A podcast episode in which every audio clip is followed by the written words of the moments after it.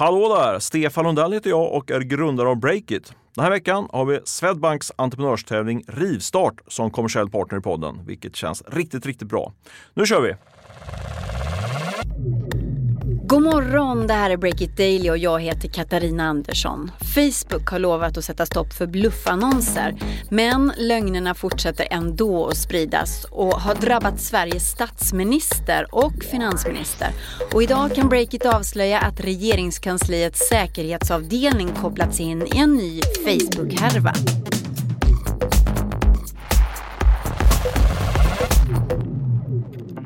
Det är torsdagen den 25 oktober och vi tar det från början, Erik Wisterberg.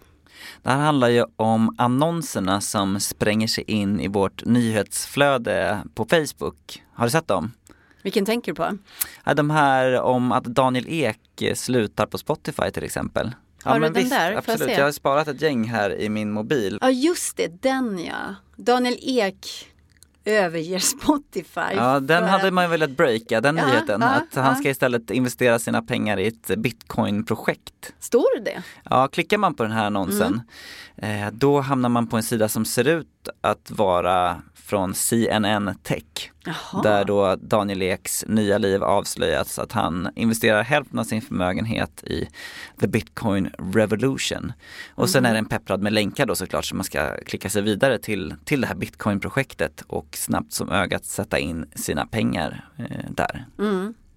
Vi har också sett faktiskt att Finansdepartementet eh, med en stor bild på mm, finansministern Magdalena Andersson ska satsa 250 miljoner euro på det här bitcoin-projektet. Och ja, man kan ju skratta åt det här för det är uppenbart att det inte är sant helt enkelt. Ja, men märkligt tycker jag att de använder Sveriges finansdepartement och finansminister i det här. Vad säger finansdepartementet? Jag ringde till Magdalena Anderssons pressekreterare som själv faktiskt hade sett de här annonserna så att det fanns ju någonting på gång redan där inne på departementet. Och eh, sedan så återkom Finansdepartementets kommunikationschef Fredrika Lindsjö Hermelin och hon sa ju att regeringskansliet ser allvarligt på det här och till och med har börjat utreda saken. Ja, vi ser förstås allvarligt på att Finansdepartementets namn används på det här sättet. Och vi låter nu regeringskansliets säkerhetsorganisation undersöka den här händelsen eh, och bedöma om det kan bli några åtgärder. Det här visar ju faktiskt att det finns en ganska allvarlig fråga i botten här för just hur Facebooks väldigt kraftfulla annonsverktyg används för att sprida desinformation. Det har ju varit en jättefråga, speciellt efter eh, Cambridge Analytica-skandalen. Och Facebook har ju liksom dyrt och heligt lovat att man ska göra det så svårt som möjligt för bedragare att köpa exponering för falska nyheter. Och här så ser vi en liksom helt uppenbar bluff. Under flera veckor har jag följt de här Facebook-sidorna. Det är ett litet nätverk liksom av flera Facebook-sidor som är aktiva i Sverige just nu. Och eh, trots bluffens liksom inte så sofistikerade utseende, det krävs ju inte mycket för att förstå att Daniel Ek faktiskt inte har slutat på Spotify Nej. för att investera sina pengar i bitcoin. Trots det så går ju de här annonserna igenom Mm. Så, så vad säger Facebook då? Har du snackat med dem också? Jag har sökt Facebook, när den här podden spelas in så har vi ännu inte fått deras kommentar men vi har lämnat över liksom vårt material till dem och de har sagt att de ska titta på vad det är som faktiskt har hänt. Och det man vill komma åt här är ju hur granskar de egentligen sina annonser? Så att det här är ju ett företag som har resurser att eh, bekämpa den här typen av falsk information. Men det handlar ju om att de vill helst ha sin plattform liksom så automatisk som möjligt. Så att här, för mig så känns det uppenbart att i Sverige så finns det dålig kontroll just nu. Men tror du att Finansdepartementet, alltså Sveriges regering, kan sätta lite press på Facebook för att faktiskt sätta dit kanske en eh, människa som ser de här annonserna precis på samma sätt som du gjorde och reagerar? Ja men bra fråga, man, man ser ju framför sig att tänk om eh, liksom det skulle kunna sitta sommarjobbande ungdomar någonstans och, och rensa bort fake news, vad vet jag. Vi har hört Facebook ett antal gånger nu lova bot och bättring och eh, man kan ju tycka att det börjar bli dags att leverera på de löftena, i alla fall i de mest uppenbara fallen av falsk information. Och nu så tar vi en liten sponsbreak. Tack till Kreditupplysning som backar podden idag. Stefan Lundell tar det härifrån. Okej, så du har en ny spännande affär på gång. Vad härligt. Men har du koll på din motpart? Kommer han eller hon kunna betala fakturan du just på väg och skicka iväg? Det är den här frågeställningen som kreditupplysning.se eh, ger dig svar på. Med ett företagsabonnemang hos kreditupplysning.se kan du se inkomst för privatpersoner helt anonymt.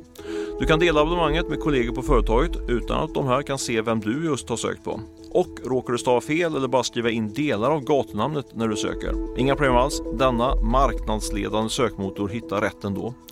Så ge dig själv ett försprång med en riktigt bra kreditupplysningstjänst. Lycka till med dina affärer och läs mer om det här på kreditupplysning.se.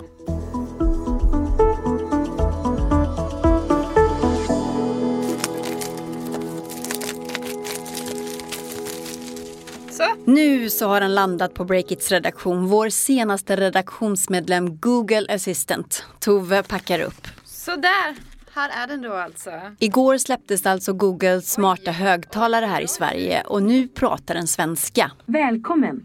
Välkommen.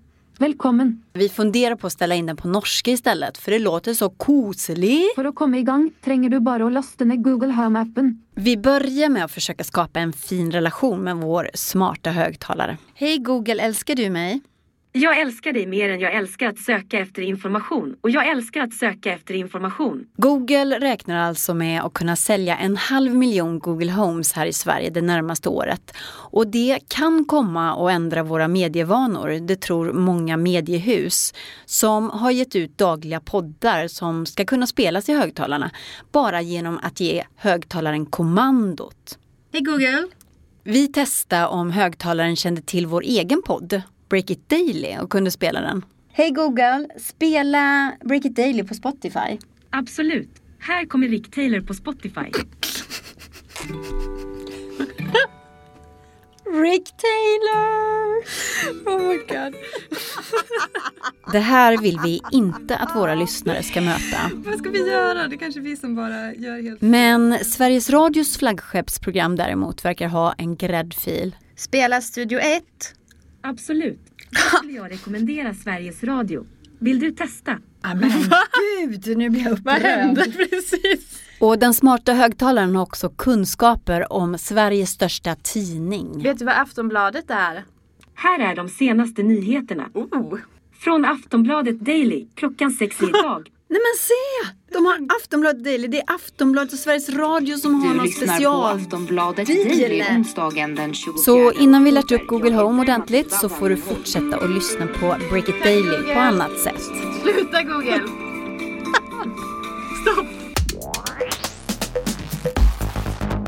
Break It Daily hör du imorgon igen. Gå in och prenumerera på podden i en poddapp och rita oss gärna så hamnar vi högre i listorna och fler kan lyssna och se oss. Vill du mejla med oss så finns vi på daily.breakit.se. Ola Aronsson är ansvarig utgivare och jag heter Katarina Andersson.